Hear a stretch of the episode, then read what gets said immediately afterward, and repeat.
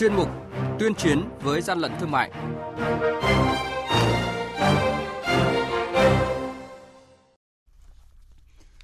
Thưa quý vị, thưa các bạn, quản lý thị trường Hà Nội thu giữ hơn 5.000 chiếc bánh trung thu không rõ nguồn gốc.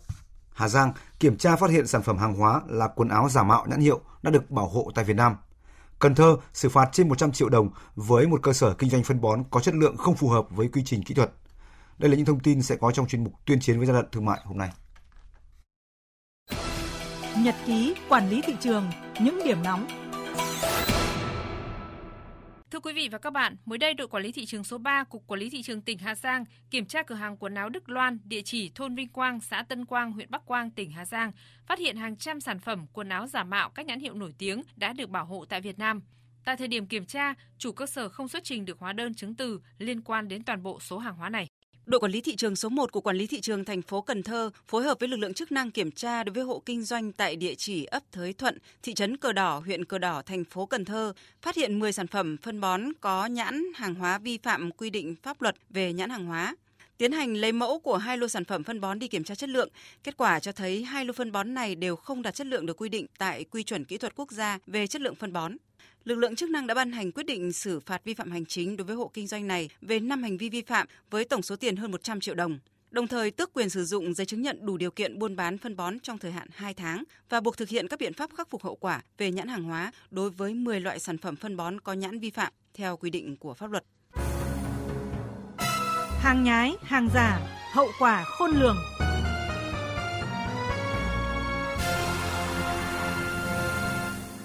Thưa quý vị và các bạn, lực lượng liên ngành thành phố Hà Nội vừa kiểm tra phát hiện và tạm giữ hàng nghìn chiếc bánh trung thu không rõ nguồn gốc, xuất xứ. Sau một thời gian giám sát thị trường, đội quản lý thị trường số 24 Cục Quản lý Thị trường thành phố Hà Nội phối hợp với lực lượng chức năng đã bất ngờ kiểm tra cửa hàng kinh doanh của hộ kinh doanh Phan Thị Nhàn tại xóm Chùa Tổng, xã La Phù, huyện Hoài Đức, thành phố Hà Nội. Tại đây, đoàn kiểm tra phát hiện 5.100 chiếc bánh trung thu có nhãn bằng chữ nước ngoài. Chủ cơ sở kinh doanh không xuất trình được hóa đơn theo quy định và khai nhận số hàng hóa này được mua trôi nổi trên thị trường về bán kiếm lời nên không có hóa đơn chứng từ. Bánh trung thu là em mua được nhập từ bên Trung Quốc phải. Do có khách đặt nên là nhập để bán cho khách chứ không bán cái này nên cũng chưa biết cần những giấy tờ gì. Việc kinh doanh cái bánh trung thu mà không rõ nguồn gốc xuất xứ, không có kiểm định chất lượng thì việc làm của em là sai thì có thể ảnh hưởng đến sức khỏe của người dân.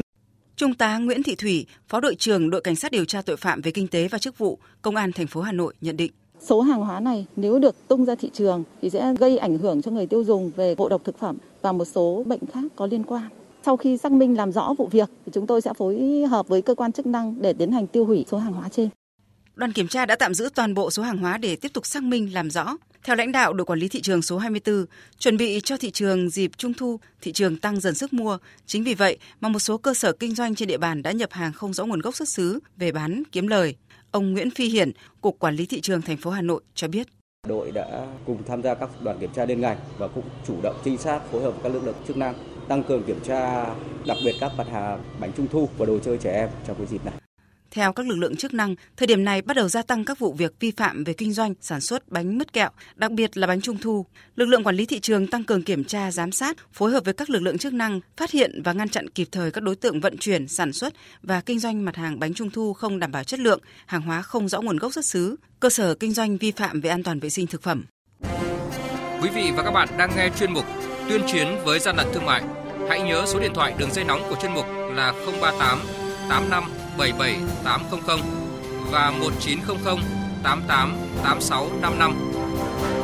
Tuyên chiến với gian lận thương mại phát sóng thứ 3, thứ 5 và thứ 6 hàng tuần.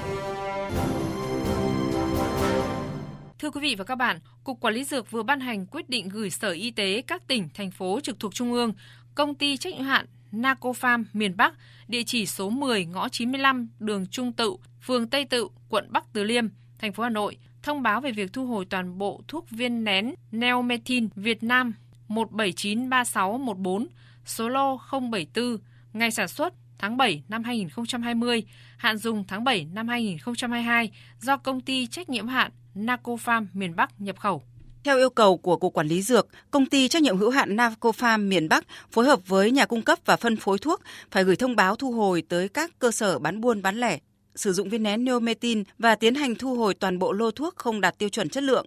Sở Y tế Hà Nội kiểm tra và giám sát công ty trách nhiệm hữu hạn NaCoPharm miền Bắc thực hiện việc thu hồi và xử lý thuốc bị thu hồi theo quy định. Cục Quản lý Dược Bộ Y tế đề nghị Sở Y tế các tỉnh, thành phố trực thuộc Trung ương phối hợp với các lực lượng chức năng địa phương thông báo cho các cơ sở kinh doanh sử dụng thuốc, thu hồi lô thuốc không đạt chất lượng, công bố thông tin về quyết định thu hồi thuốc trên trang thông tin điện tử của Sở, kiểm tra và giám sát các đơn vị thực hiện thông báo này, xử lý những đơn vị vi phạm theo quy định hiện hành.